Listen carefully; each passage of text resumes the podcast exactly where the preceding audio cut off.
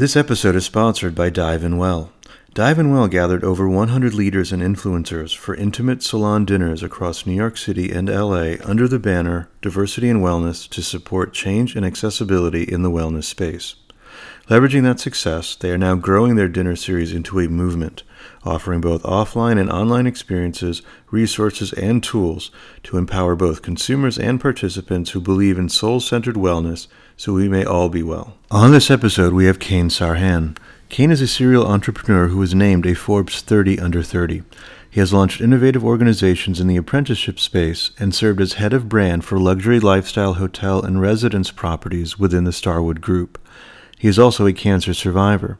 This inspired him to team up with partners and launch The Well, a New York City based wellness club designed for busy urban professionals. Kane, thank you so much for being on our show. Oh yeah, I'm great. Thank you for having me. It's uh, it's wonderful to chat today. Excellent. And so um, you're chatting with us now from uh, the state where you were born in Michigan, but in a different town. Uh, what brought your family to Michigan? Um, so it's a, it's it's actually sort of an interesting story. So a lot of people don't realize. So one of my part of my family's been here for for many many years. French Canadians sort of crossed the river, came to Michigan about 150 years ago, mm-hmm. um, like really early on, and, and had been here for quite some time. Um, and that's my mother's side of the family. You know, French, German, uh, blue collar. Um, quite honestly, poor farm workers, factory workers um, uh, that have been raised in Michigan uh, for cent- for generations. Um, my father's side of the family is actually from Lebanon.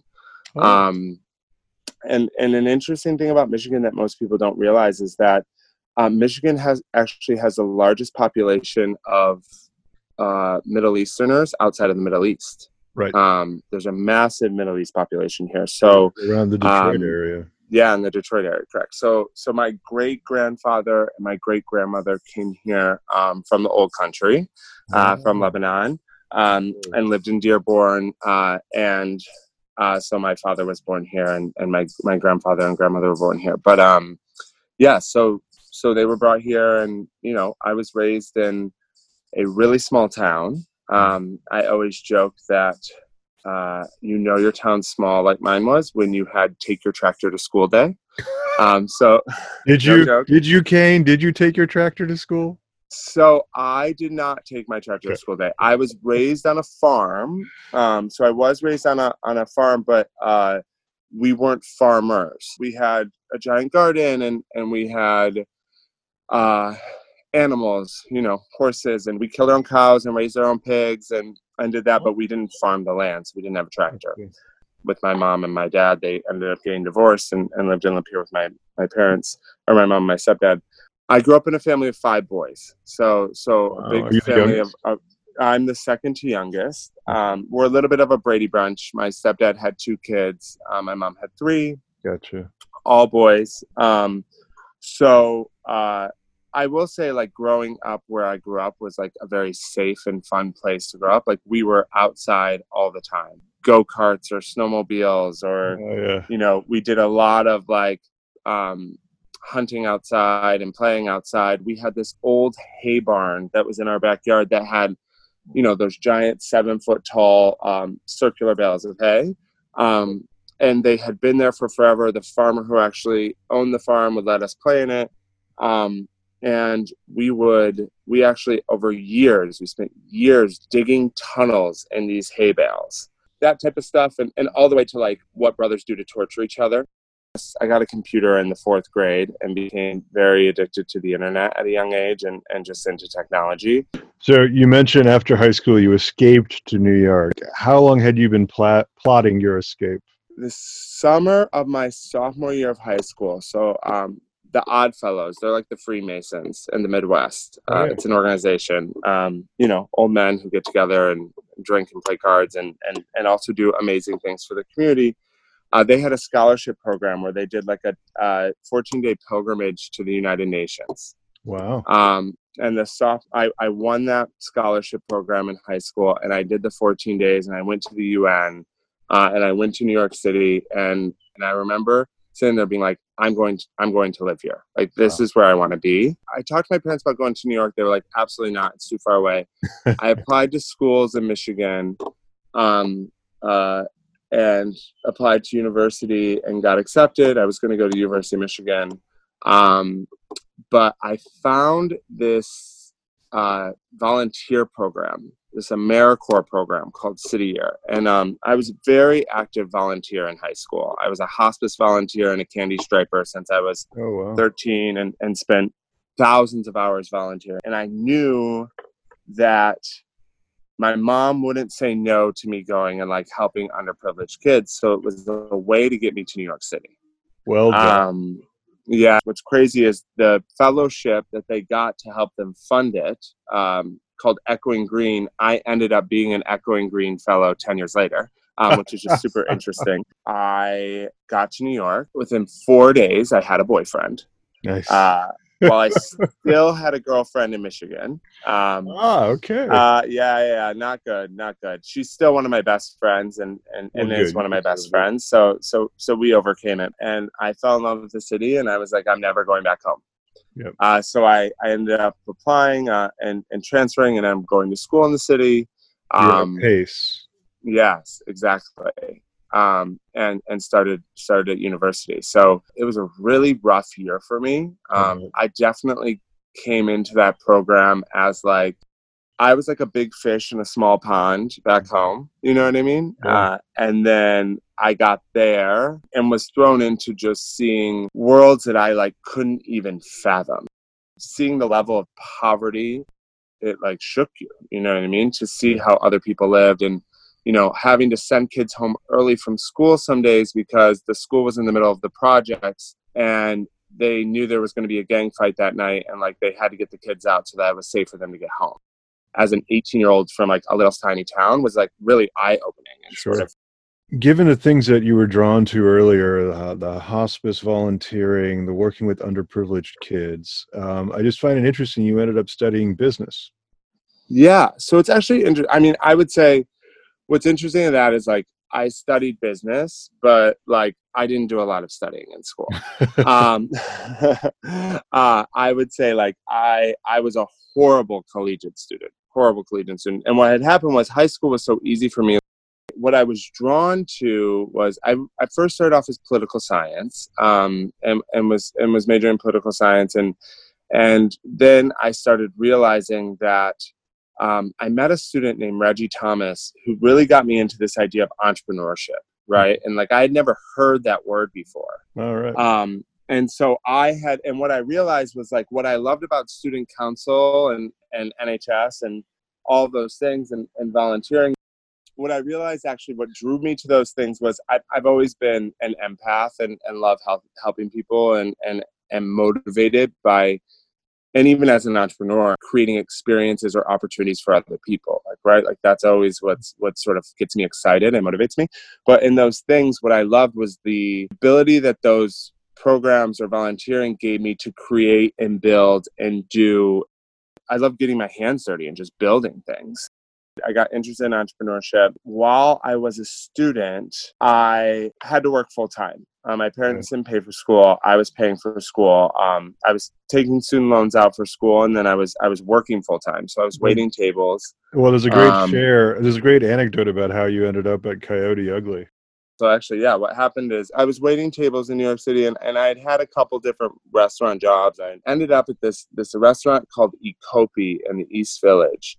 There was a woman uh, named Jackie Squatriglia, who is one of the most fantastic human beings I've ever met my entire life, and she was one of the founders and the general manager of Coyote Ugly. Okay. And I obviously, like every other millennial, had seen the movie. Um, when I was in the closet, I used to pretend that Tyra Banks was my like crush. So like I was like very, very much. Uh, uh, whereas really, like I wanted to be up on the bar dancing with her. That's um, great. And Jackie would come into the restaurant. The original Coyote Ugly was literally around the corner. Jackie would come in and she was just like so elegant. And I just developed this like infatuation with this woman and decided one day I was going to get her to let me work for her. Nice. I just struck up a conversation with her and I talked to her. And by the end of the night, fortuitously, and this is where, you know, one of my biggest things in life and, and something that I believe so hard wholeheartedly in is, is serendipity and having the risk tolerance to jump, right? To see an opportunity and be like, wait, this is happening for a reason. I have to take action. Her assistant at the time was pregnant and about to go on maternity leave and she needed extra help. Wow. So she told me to call her assistant at three o'clock the next day. yeah. Um, I called her exactly at three o'clock, and the next day I went in and I started working for Jackie. She took me under her wing, right, and she That's- showed me and and and she taught me so many different things. Um, and while working for her, I got the idea to start a gossip magazine for college students. Right. Right. The College Um, Gossip Chronicle. College Gossip Chronicles. So Jackie made me stay in school. She said in order for me to work for her, I had to be taking at least one class. You know, I was an early fan of People, Us Weekly. Perez Hilton was my homepage for like a decade. You know what I mean? Like I was, I was, I was obsessed. People had their like 50 hottest people um, issue, and I came up with the idea to do the 50 hottest college students in New York City. I took five hundred dollars. So I went to like my friends at Fordham, my friends at NYU, my friends at Columbia, and I was like, "Hey, send me Facebook profiles of people who you think are hot." And I found these people, and I got referrals, and we found fifty college kids, and we did a massive photo shoot one day. I understood PR from like day zero. I don't know how, but I knew that Mhm. like if you wanted people to know about something, you had to get it in the newspaper. So I would spend my nights emailing magazines and newspapers about what we were doing Mm. and the New York Post. Uh, I emailed them, and this writer named Annie Carney wrote back to me, and, and she said, "I want to do a story about your 50 hottest college students." Done. And our first issue ended up on the cover of the New York Post with a full spread. Wow. And we printed a thousand copies of the magazine, and they were gone in like a day. Well done. Um, we did a second issue that was like a fitness issue, and we convinced Kim Kardashian to be on the cover. I sold ads for the second issue. Where I really started making money was uh, promoting. So what I would do now is I had all these hot Mhm. college girls, yep. and I signed. I got promoting gigs at Greenhouse and Avenue and Lavo. And every night I would bring those girls out, and I would get paid to bring them with me. Clever. Very well. Um, and that's where I made my money. And I, I stopped waiting tables and I was promoting and working for Jackie. Promoting led to like lots of drinking, Mm. lots of cocaine, uh, you know, dumb New York, young, you know what I mean? And so I was less concerned about doing a magazine. And Jackie decided to move to LA. She was like, You can work for me here. And I was like, mm, It just didn't make sense. So I sort of Yeah. found myself like, sort of like, I'd stopped going to school. So I was like, What am I going to do? Yeah. yeah. Um, Is that when you joined Buzzd?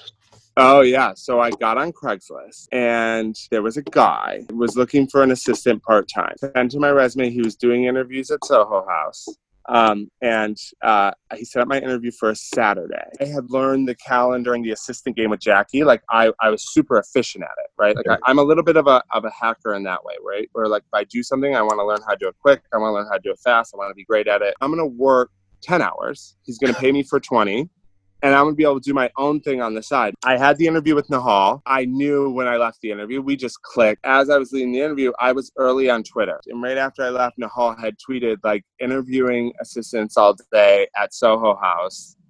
But I think I just found the one. Nice. And I replied on Twitter, like smiley face or something. He called me right afterwards and he's like, I don't need to interview anyone else. You have the job. Come meet me tomorrow Wow. uh, at this coffee shop. Finally, he walked in and he walked in with his girlfriend at the time, a woman named Reshma Saujani.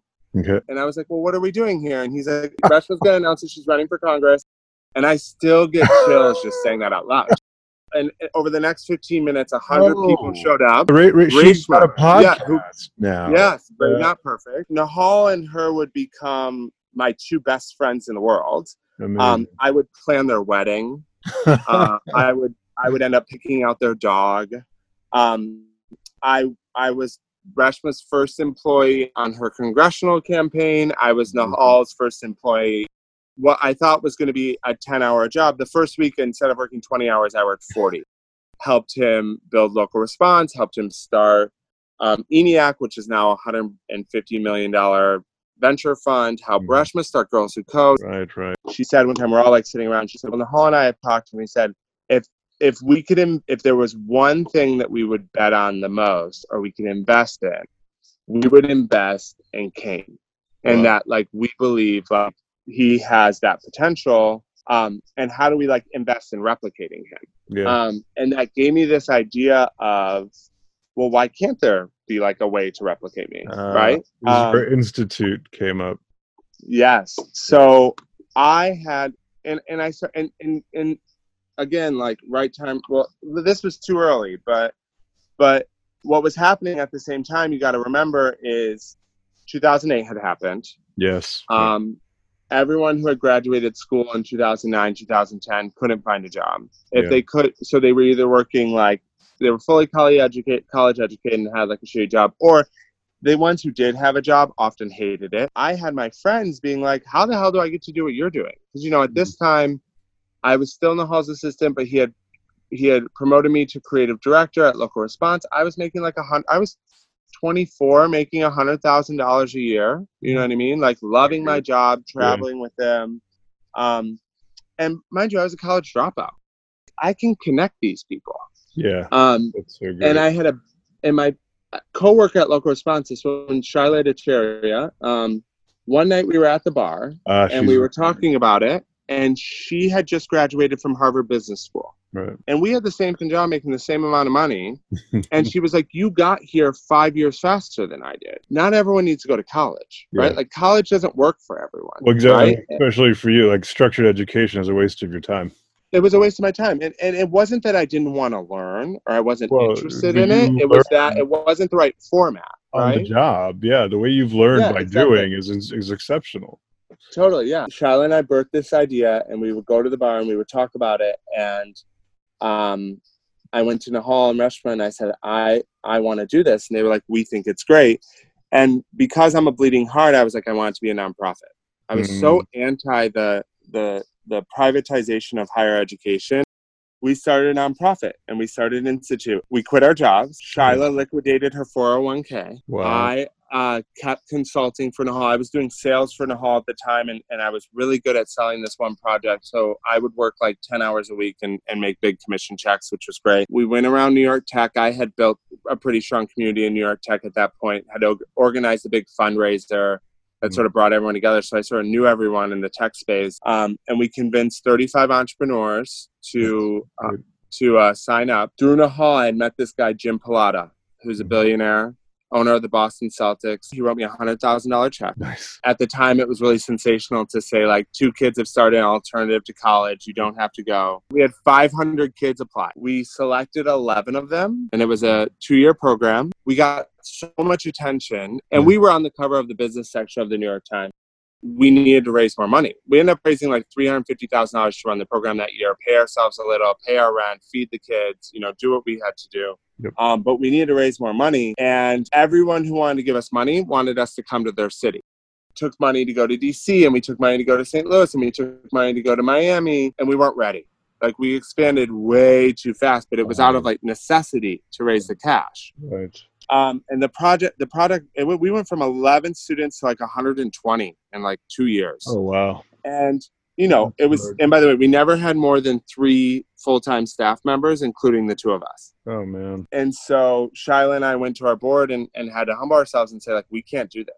So we stopped admitting students um, and we ran the last year of the program, ended up closing down the program. We've Yeah. had students go on to sell companies for millions of dollars. We've had Mhm. students go on to win Echoing Green fellowships. We've had students go on to get married to each other. Like, you know, we had one student who ended up becoming like Bitcoin millionaire. Um, Wow. Like we, I mean, Well, it worked. All the IP for it would go on to actually, Shaila would go to ASU. She would end up like helping them create like the first accredited apprenticeship program in the country. Wow. No. Um, well, it, it won you several accolades. Uh, Forbes listed you as a top 30 under 30. Yes. Business Insider, Like, top 25 yeah, young innovator. Insider. Yeah, the Echoing Green Fellowship, which is probably one of the most competitive fellowships in the country.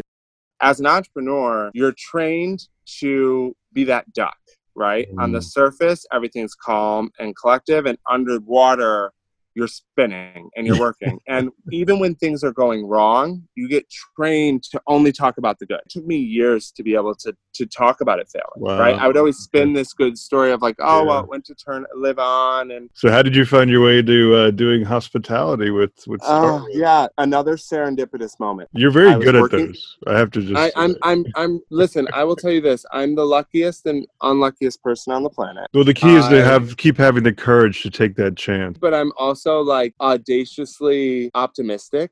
And so like I'm always willing to try. When I was still working for local response, had to speak at that at that panel in the afternoon, I felt like crap and I wanted to cancel so bad. And I like thought I was gonna throw up, but I was like, you have to do it. I had no idea who the client was. I was a closing speaker and it was like a it was like a fireside chat with this guy and we're talking about mobile and social marketing and I know what I'm talking about and I, I do a really good job somehow. You know what I mean? Like I just sort of get up there and turn it on and, and I do I do a really good job and everyone's la- I make some jokes and everyone's laughing and and you know it's informative and they open it up at the end for questions and a bunch of people raise their hand and he's about to call on someone else and last minute this guy in the front on the right raises his hand. How old are you? because I sometimes think or speak before I think, my response was, How old are you? And everyone like sort of nervous laughed. Harry wasn't expecting that.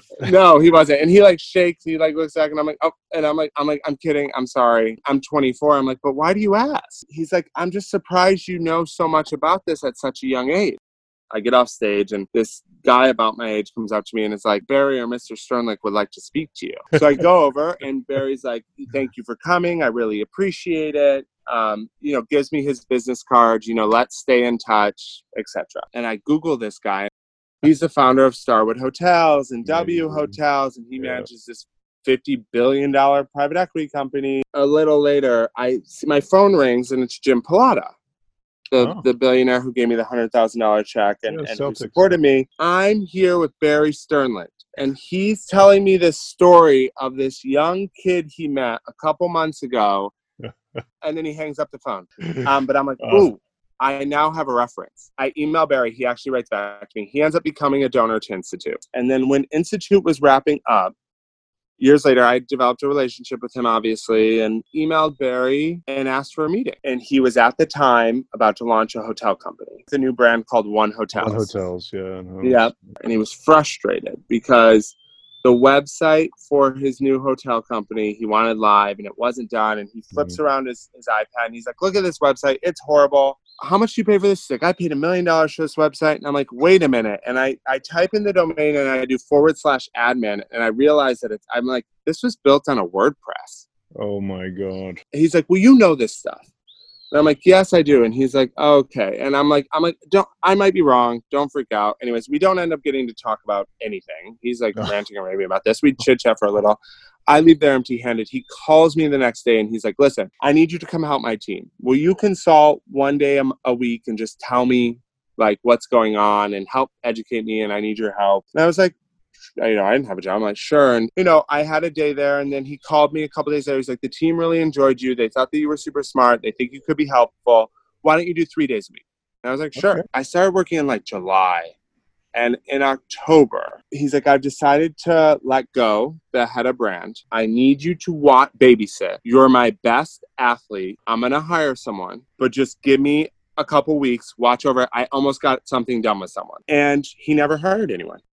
I would come to learn that one of his secrets is he gives he gives them the rope to either swing or hang. So I became the head of brand and I was loving what I was doing.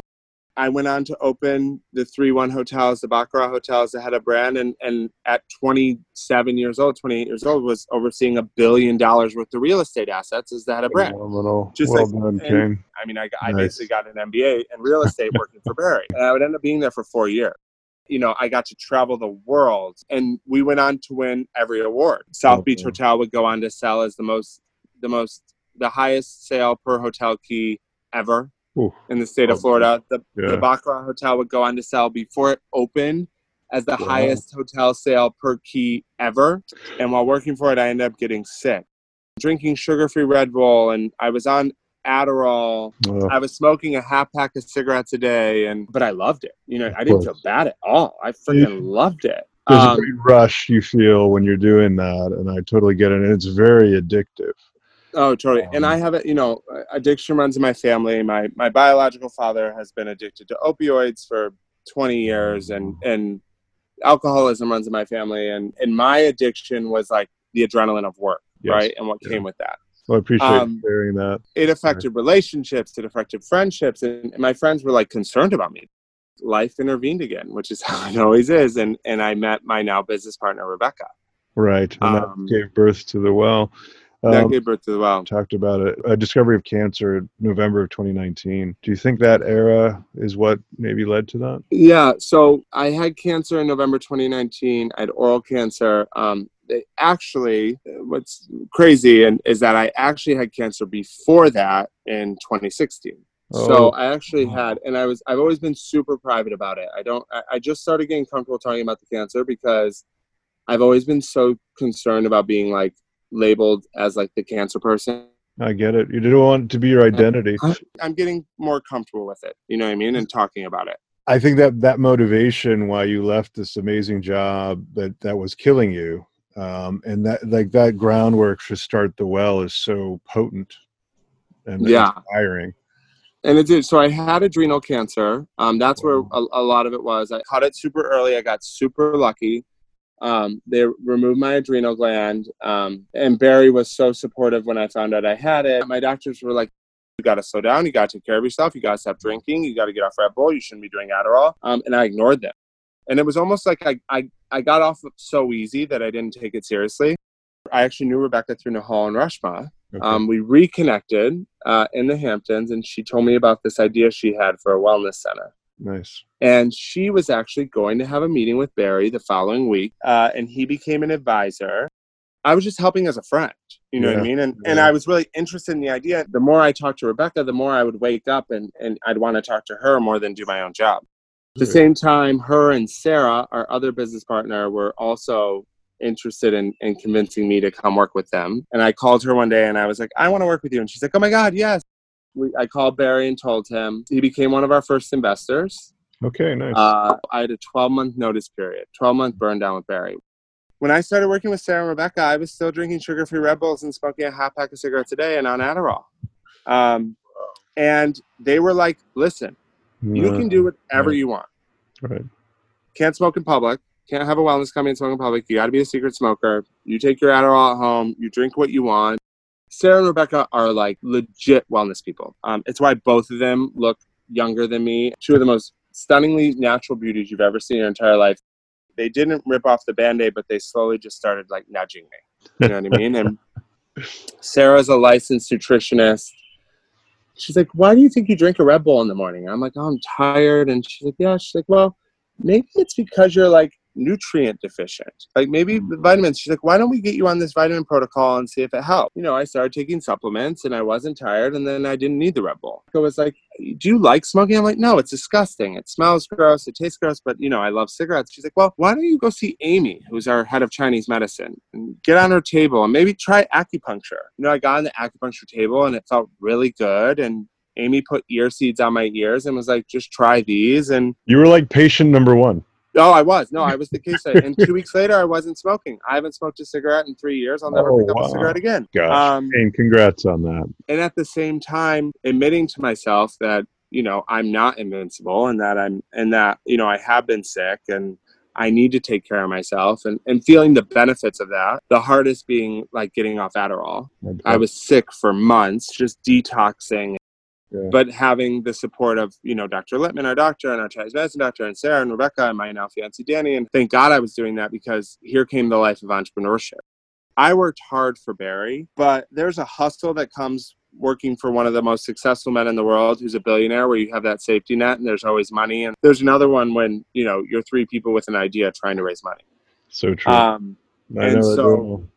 began working you know we worked nonstop taking it from an idea to some floor plans to you know a four million dollar seed note to a signed lease to a construction site to 14 million dollar round led by one of the world's best venture funds opening day to 600 members to 700 members to uh wait i have cancer again. So i go to the dentist because I broke a tooth and I had oral cancer. Again, it's early. I'm lucky. They do a couple. They do some surgery. I do some oral radiation. Um, it's gone. It's gone now. What I realized is is what I had done is there was a fear and an anxiety that came the first time that I completely just shut down. And and what this one did is is it it just sort of shook that open and, and I was at a place where I was open enough process it. After cancer, we get through cancer, Christmas Day, the well floods. Flooding. Uh, steam pipe explodes, yeah. causing millions of dollars worth of damage. We have to close it down. It's it's we've had rooms we're just now finishing the remediation from it. Oh um, but we open back up, and then a global pandemic hits. Yeah, um, yeah. And we're a real estate business, and a spa, and a gym, and a wellness center, and we have 130 employees and team members, and we have to furlough 100 people, which is the worst day ever of my career, um, who are family.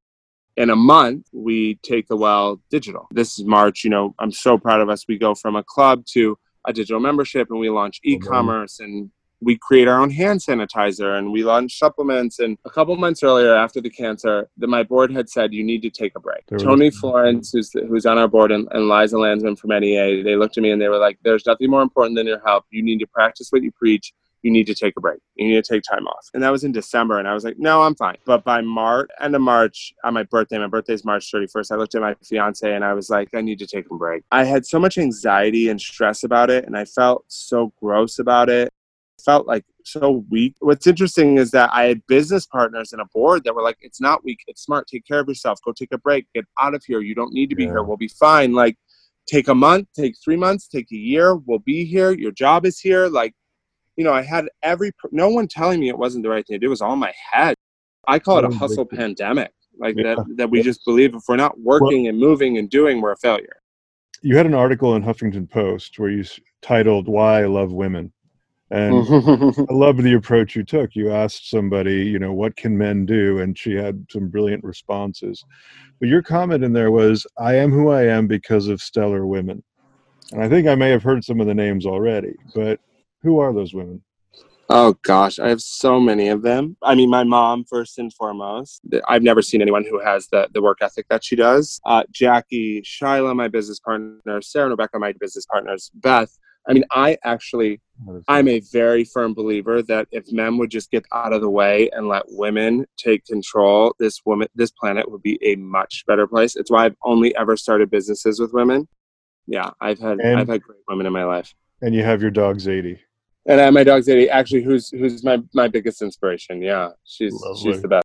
We could talk all day. Uh, but totally really do appreciate your generosity of your time. Achieve is recorded at Subtractive in Hangar 8 at the Santa Monica Airport. Music is produced by Hennedy.